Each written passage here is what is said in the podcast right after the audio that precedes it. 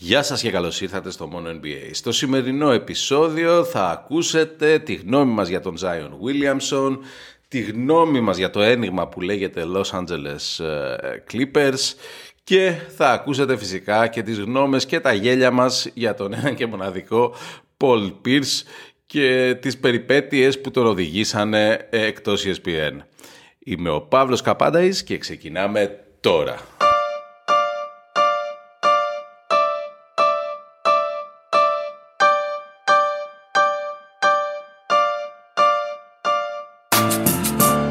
Μόνο NBA.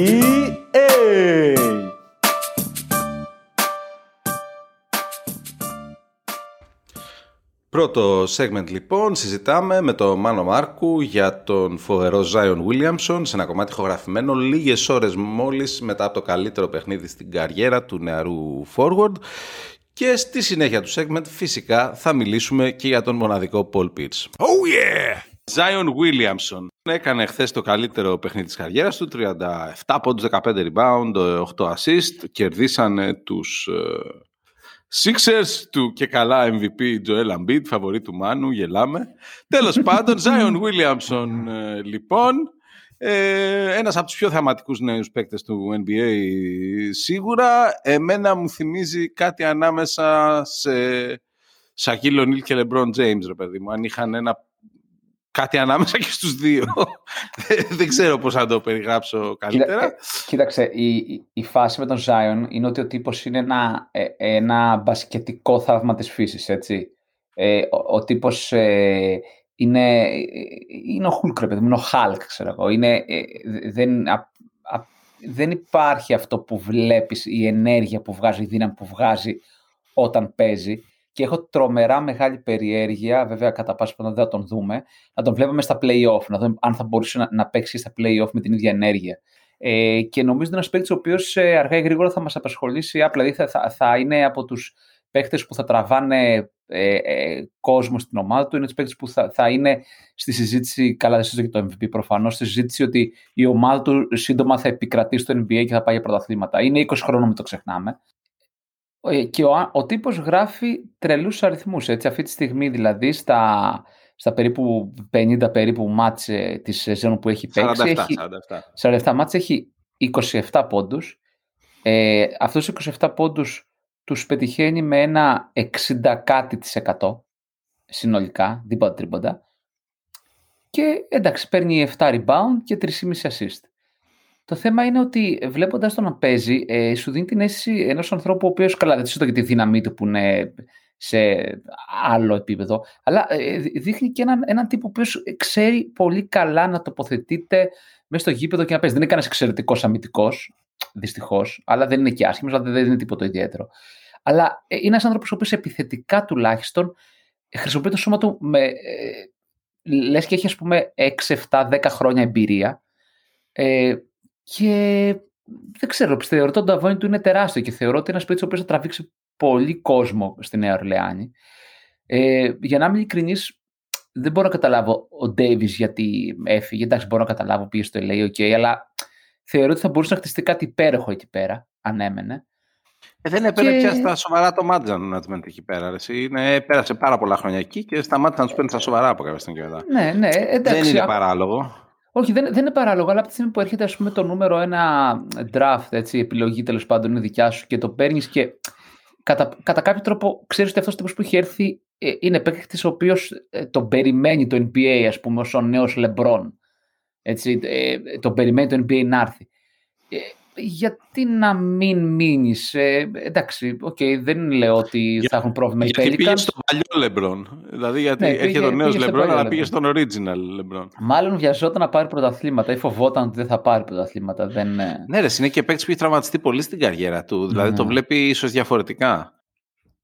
Και ε, εντάξει, από ό,τι φαίνεται είναι ένας άνθρωπος που θα καταρρύψει διάφορα ρεκόρ. Ήδη φέτος αυτό που έκανε, δηλαδή νομίζω ε, ήταν 25 παιχνίδια συνεχόμενα με πάνω από 20 πόντους και πάνω από 50%. Ε, το οποίο από ό,τι θυμάμαι σοφάρισε κάποιο ρεκόρ του Σακίλ Ονίλ. Του Σακίλ Ονίλ, ε, ναι, ήταν ο μόνος άλλος που έχει κάνει. Ναι, το οποίο είναι αναμενόμενο σε ένα σημείο. Ε, δηλαδή αυτό, αυτό δείχνει καταρχήν ένα, έτσι, μια, μια συνέχεια και μια συνέπεια στο παιχνίδι του. Έτσι. Και είναι 20 χρόνια, επαναλαμβάνω, δεν είναι κάποιος ο οποίος ξέρει να διαχειρίζεται θεωρητικά το σώμα του, το παιχνίδι και όλα αυτά. Ε, εντάξει, δυστυχώς η Νέα Ορλεάνη εκεί στη Δύση που έχει μπλέξει υπάρχει περίπτωση να, να βγει και να μην πάει καν στα play-in. Οπότε να μην τον δούμε και στα play-off. Αλλά σε γενικές γραμμές ε, θεωρώ ότι θα πρέπει να επενδύσουν πάνω του και να φέρουν παίχτες. Έτσι είναι οι παίκτες στο υλικό το πρόβλημα. Γιατί ε, η, κοίτα, η πεντάδα τους είναι πολύ καλή. Δηλαδή έχουν τον Άνταμ, έχουν, πρώτον έχουν τον Ingram. Έτσι. Έχουν τον Steven Adams, έχουν Lonzo Ball, εντάξει, έχουν και Eric Bledsoe, κανείς δεν είναι τέλειος. Αλλά θέλω να πω, δεν είναι και. Δηλαδή, με την πεντάδα που έχουν, θα έπρεπε να είχαν πολύ καλύτερο ρεκόρ. Δεν, δεν δικαιολογείται. Δηλαδή, είναι πρόβλημα του, δεν ξέρω, του Van Gundy, δεν ξέρω. Η αλήθεια είναι ότι, εντάξει, αν, ε, αν ας πούμε ξεκινάστε, ξεκινάστε παίζεις με, με Bledsoe βασικό ας πούμε playmaker, ναι, μάλλον, μάλλον εκεί δεν είναι, δεν είναι και η καλύτερη σου. Επίσης ένα, ένα, είναι, είναι φοβερό ρε παιδί μου με τον Zion να βλέπεις τη δύναμη που επιτίθεται στο καλάθι. Ορισμένες φορές αυτά καρφώματα με τα δύο χέρια που κάνει. Που ε, πραγματικά λες ότι okay, καταλαβαίνω ότι ο αμυντικός δεν είναι και playoff. Θα κάνει και λίγο παραπέρα. Δεν χρειάζεται να πας εκεί πέρα. Δεν υπάρχει, δεν υπάρχει λόγος να πας εκεί. πέρα. δεν υπάρχει λόγος. Επίσης, ε, μου αρέσουν πολύ έτσι το, το hang time που έχει μέσα στον αέρα και τελειώνει πολύ σωστά με το αριστερό και με το δεξί έτσι αποπλάγαινε.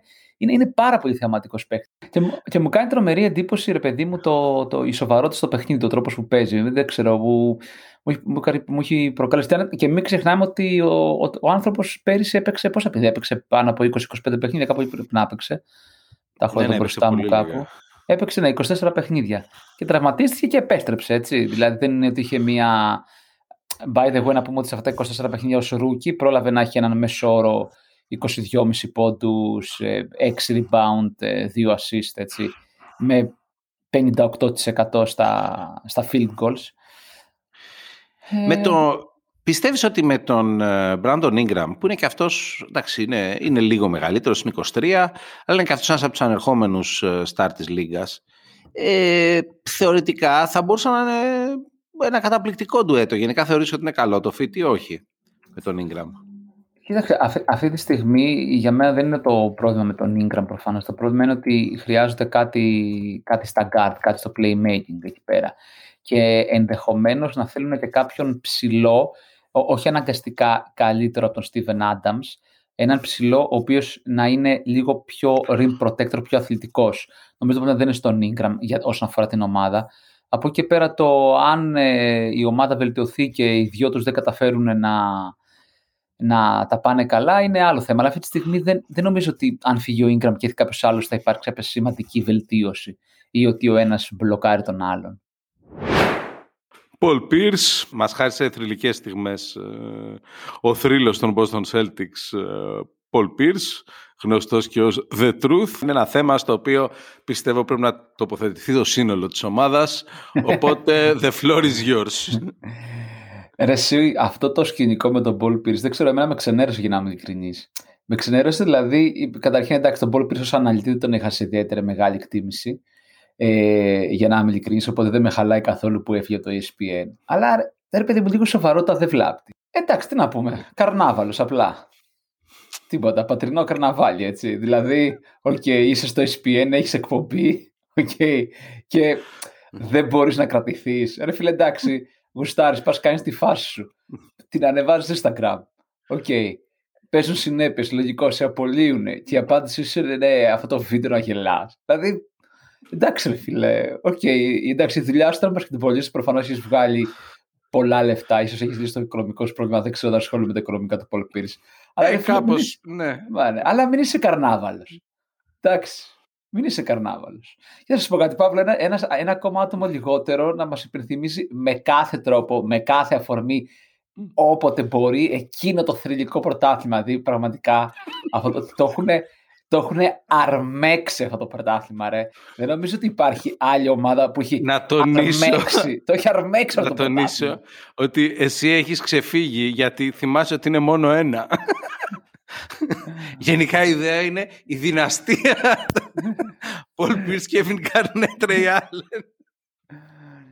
Ρε φίλε, απίστευτο δηλαδή... hype, απίστευτο hype. Πιστεύω, συμφωνώ. Εντάξει, ήταν ομαδάρα για έξι χρόνια κτλ. αλλά ναι, εντάξει. Ναι. Ρε φίλε, και, και δηλαδή ούτε, ούτε καν το πρωτάθλημα το Dallas του Dirk που οι άνθρωποι έχουν κάθε λόγο να μιλάνε για αυτό το θρηλυκό πρωτάθλημα δεν το έχουν πάει τόσο πολύ στα άκρα.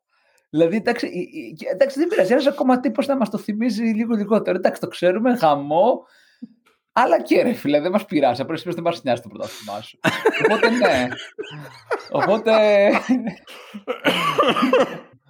Οπότε όλα καλά, το ESPN τέτοια. Εντάξει, κατάλα, ειλικρινά και εγώ δεν μπορώ να καταλάβω. Εντάξει, ο τύπος εντάξει, είχε πιει, είχε μαστουρώσει, ήταν με πουτάνες χήμα Instagram, ξέρω. Μπορώ να φανταστώ. Έχεις βγάλεις, έχει 300 μίλια στην τράπεζα, έτσι. Και έχεις και χόμπι, ας πούμε, να δουλεύεις στο ESPN. Γίνεται εκεί όλος ο χαμός, έχεις πιει ό,τι έχεις πιει. Λες, και γιατί να μην τα δείξω αυτά στους φαν μου, γιατί να μην δούνε την αλήθεια, the truth of the truth, γιατί να μην τους τη δείξω; Fuck the man, το βάζεις. Όσο, όσο, όσο έπαιζες μπάσκετ, έδειχνε σκότερα τα λεφτά σου. Τώρα που είσαι αναλυτής, είσαι σε φάση, ξέρεις, πουτάνες, κόκκες, αλκοόλια και τέτοια. Είχε αλλάξει η φάση πλέον. Τέλος πάντων. Ρωτήσαν και τον Σακίλ Ονίλ, δεν ξέρω αν είδες και απλά έβαλε τα γέλια, δεν είπε κάτι. Ε, ναι, εντάξει, τι να πει. Μάνο, ευχαριστώ λοιπόν, πολύ. Παρακαλώ, Παύλο. Καλό σου βράδυ. Να, επίσης,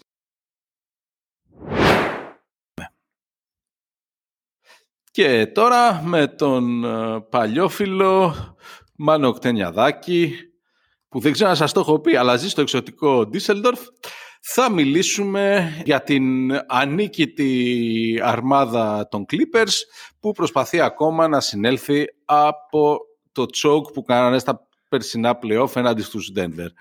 Ε, Μάνο μου, ακούμε. Λοιπόν, καλησπέρα Παύλο μου. Ε, η αλήθεια είναι ότι ναι, πέρσι οι Clippers ξεκίνησαν με ε, πολλές προοπτικές, είπαν πάρα πολλά, πολλά λόγια πράγματα. επίσης, πολλές δηλώσεις. Ακριβώς. Μετά ο Νίκολα Γιώκητς ε, με τον Τζαμάλ Μάρι τους προσγείωσαν στην πραγματικότητα. Ε, νομίζω ότι αυτό ε, λίγο τους έκανε να αντιληφθούν ότι καλύτερα να μασάς παρά να μιλάς. Ε, και, φέτος, και φέτος βλέπουμε ότι δεν λένε πολλά. Έκαναν μια πολύ σημαντική κίνηση, την απόκτηση του Ράζον Ρόντο. Είναι κάτι το οποίο τους έλειπε από πέρσι. Ε, δεν είχαν έναν floor manager, με αποτέλεσμα τα περισσότερα plays των Clippers να προέρχονται από isolation plays των ε, Kawhi Leonard και Paul George. Ε, νομίζω ότι ο Ρόντο ουσιαστικά τους λύνει τα χέρια, διότι θα δημιουργήσει καλύτερες προοπτικές και για αυτούς, αλλά και για άλλους παίκτες, όπως κάνει εδώ και πολλά χρόνια. Και απέκτησαν πρόσφατα και με δεκαήμερο συμβόλαιο του Νταμάρκους Κάζινς. Νταμάρκους Κάζινς, ο οποίος ε, προφανώς δεν είναι ο παίκτης που ήταν στο Sacramento Kings, όπου έγραφε 27 και 12 μετά τον τραυματισμό στον Αχίλιο Τένοντα.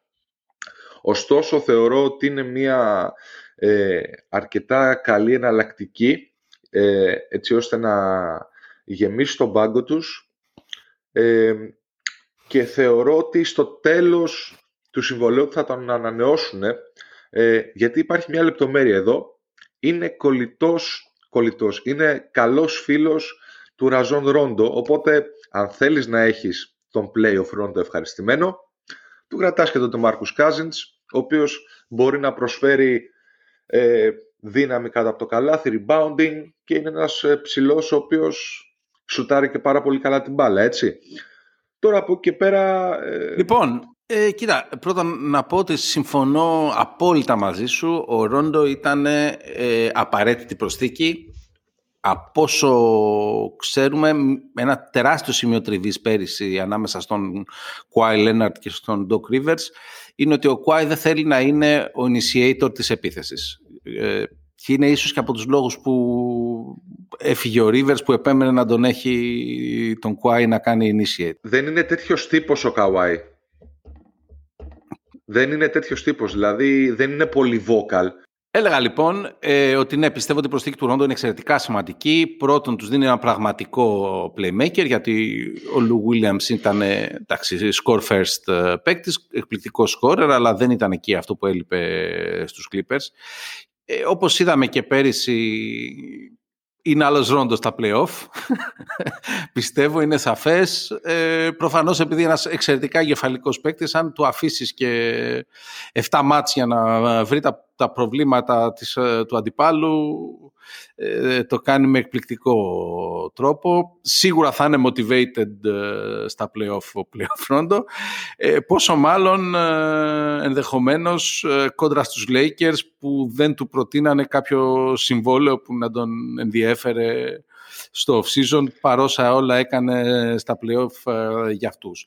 Για τον Cousins ε, να πω επίσης, ναι, ε, εκτός από φίλοι, παίζανε και μαζί στους Pelicans κάποια περίοδο, έχει κάνει από τα καλύτερά του μάτς τέλος πάντων ο Cousins δίπλα στον, στο Ρόντο. Πέρα από αυτό, η, τα φετινά playoff είναι ένα κομβικό θέμα για τους Clippers.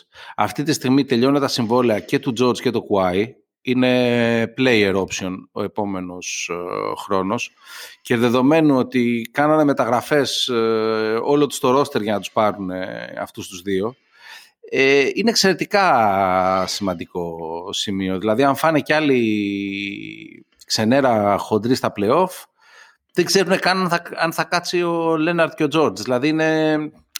Και είναι κρίμα για πολλούς και διάφορους λόγους. Πρώτα-πρώτα ο Μπάλμερ, ο ιδιοκτήτης των, των Clippers, είναι ο μόνος ιδιοκτήτης που σαφώς δεν τον νοιάζει καθόλου το πόσο θα ξεπεράσει το salary cap. Δηλαδή ναι, ναι παίζουν ναι. με unlimited ε, credit, ας πούμε. Δηλαδή είναι απίστευτο αυτή η ομάδα να μην καταφέρει να κάνει κάτι. Δεύτερον, έχουν ένα μεγάλο πρόβλημα που δεν ξέρω κατά πόσο το συνειδητοποιεί ο κόσμος. Ο Paul George από τότε που τραυματίστηκε δεν έχει γίνει καλά. Παίζει με μπον έντεμα, ήδημα το λένε στα ελληνικά, δεν είμαι σίγουρος, στο πόδι, που Αλήθεια. κατά βάση αυτό που θα έπρεπε να κάνει, θα έπρεπε να ξεκουραστεί τρεις μήνες και να μην παίξει μέχρι το τέλος της σεζόν. Οπότε αυτό φαίνεται και στα στατιστικά τους. Δηλαδή, άμα δεις τα συνολικά τους στατιστικά το Μάρτι, είναι σαφώς ο χειρότερος χειρότερος μήνας όλη τη σεζόν. Είναι 33% στα τρίποντα, μόνο 20 πόντι κτλ. Και δεν είναι κάτι κρυφό, έτσι. Δηλαδή, το συζητάει στα press conference μετά από κάθε match.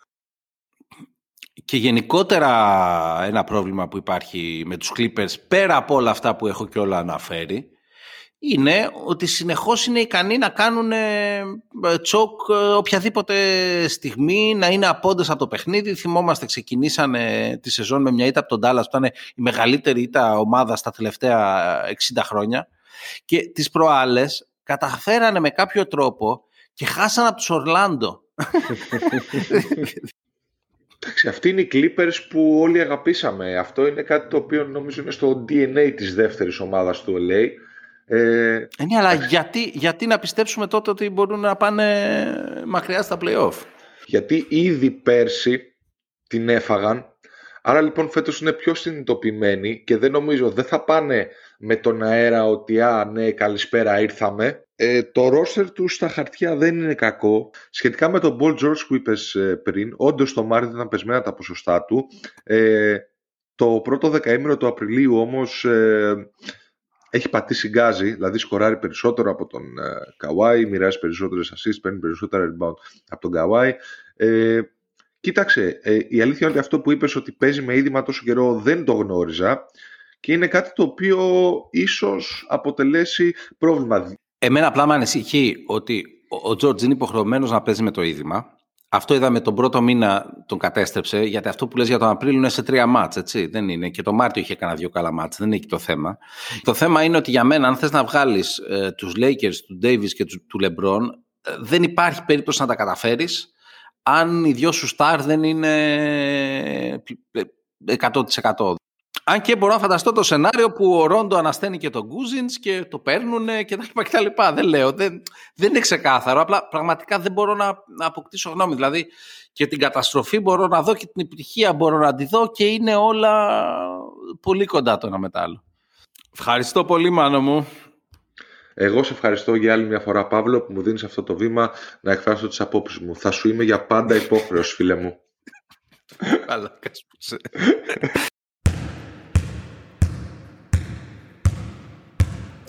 Δεν θα μπορούσαμε να κλείσουμε αυτό το επεισόδιο χωρίς να μιλήσουμε για την ανανέωση συμβολέου που έκαναν οι Milwaukee Bucks στον Drew Holiday και κατά πόσον αυτή ήταν σωστή, έξυπνη, λογική και φυσικά ε, χωρίς να μιλήσουμε άλλο λίγο για τον μοναδικό Paul Pierce.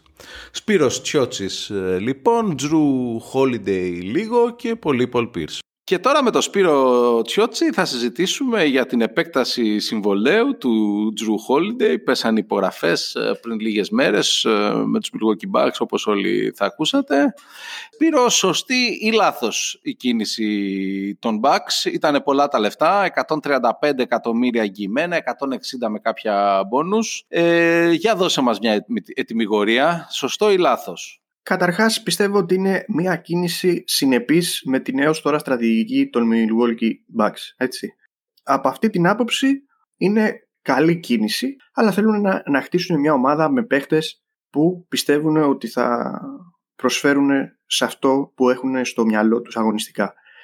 Οπότε αν το χωρίσουμε σε δύο κομμάτια για να κάνουμε την αποτίμηση, στο οικονομικό είναι αρκετά καλή συμφωνία, μπορούσε να πάρει και λίγο παραπάνω από ό,τι έχω διαβάσει. Επομένως ήταν μια ε, ε, αρκετά καλή κίνηση.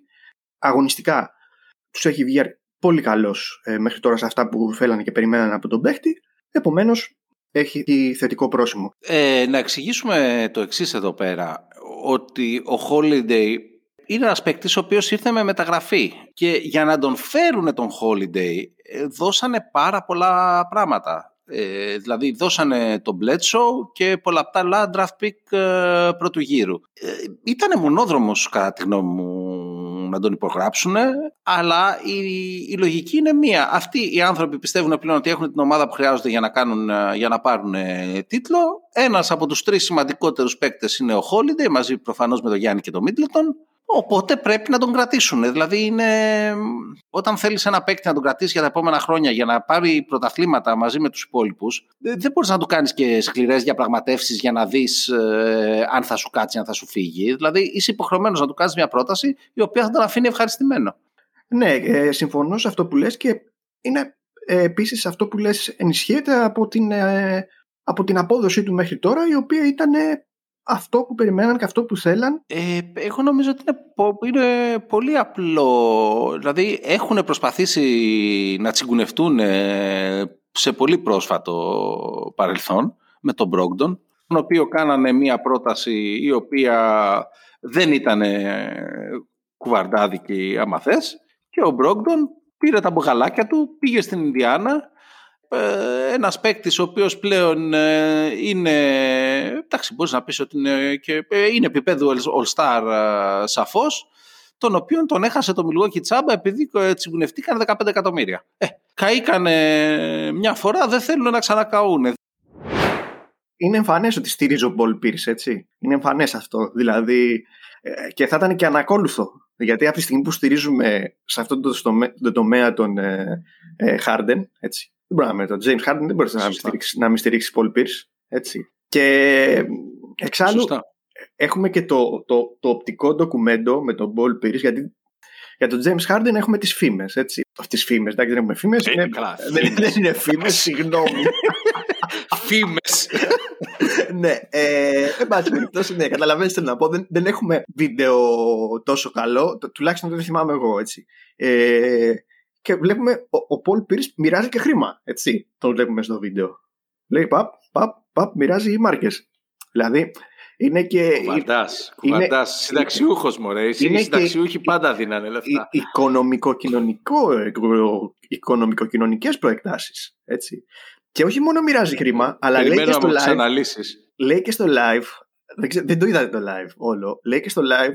Του, του σχολιάζει κάποια, δεν ξέρω τώρα τι, τι ήταν η κυρία Δεσποινίδα, εν πάση περιπτώσει, που του σχολιάζει, ότι αχ, να ήμουν και εγώ εκεί, ξέρω εγώ και αυτά. Και της λέει, είδες, της λέει τα καλύτερα χάνει, θα, θα σου είχα δώσει ε, chips. Της λέει εδώ, όχι chips, πατατάκια, προφανώς από αυτά που έπαιζε στη, ναι, ναι, στη, λεφτά, ναι. στη ρουλέτα. Και, και, και, και κάτι άλλο. Ο άνθρωπος ε, προσφέρει στο κοινωνικό σύνολο, έτσι.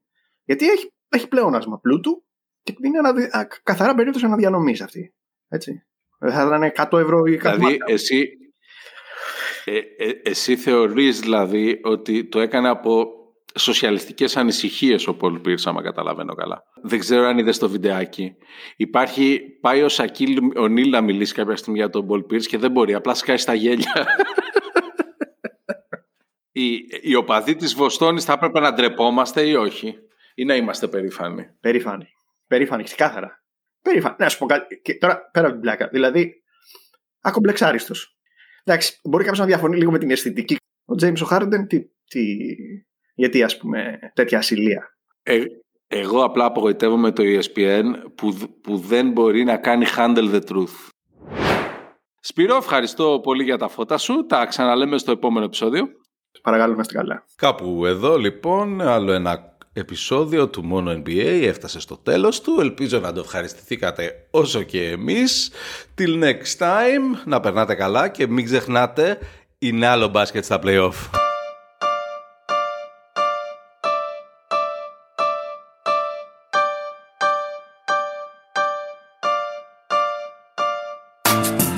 Μόνο NBA.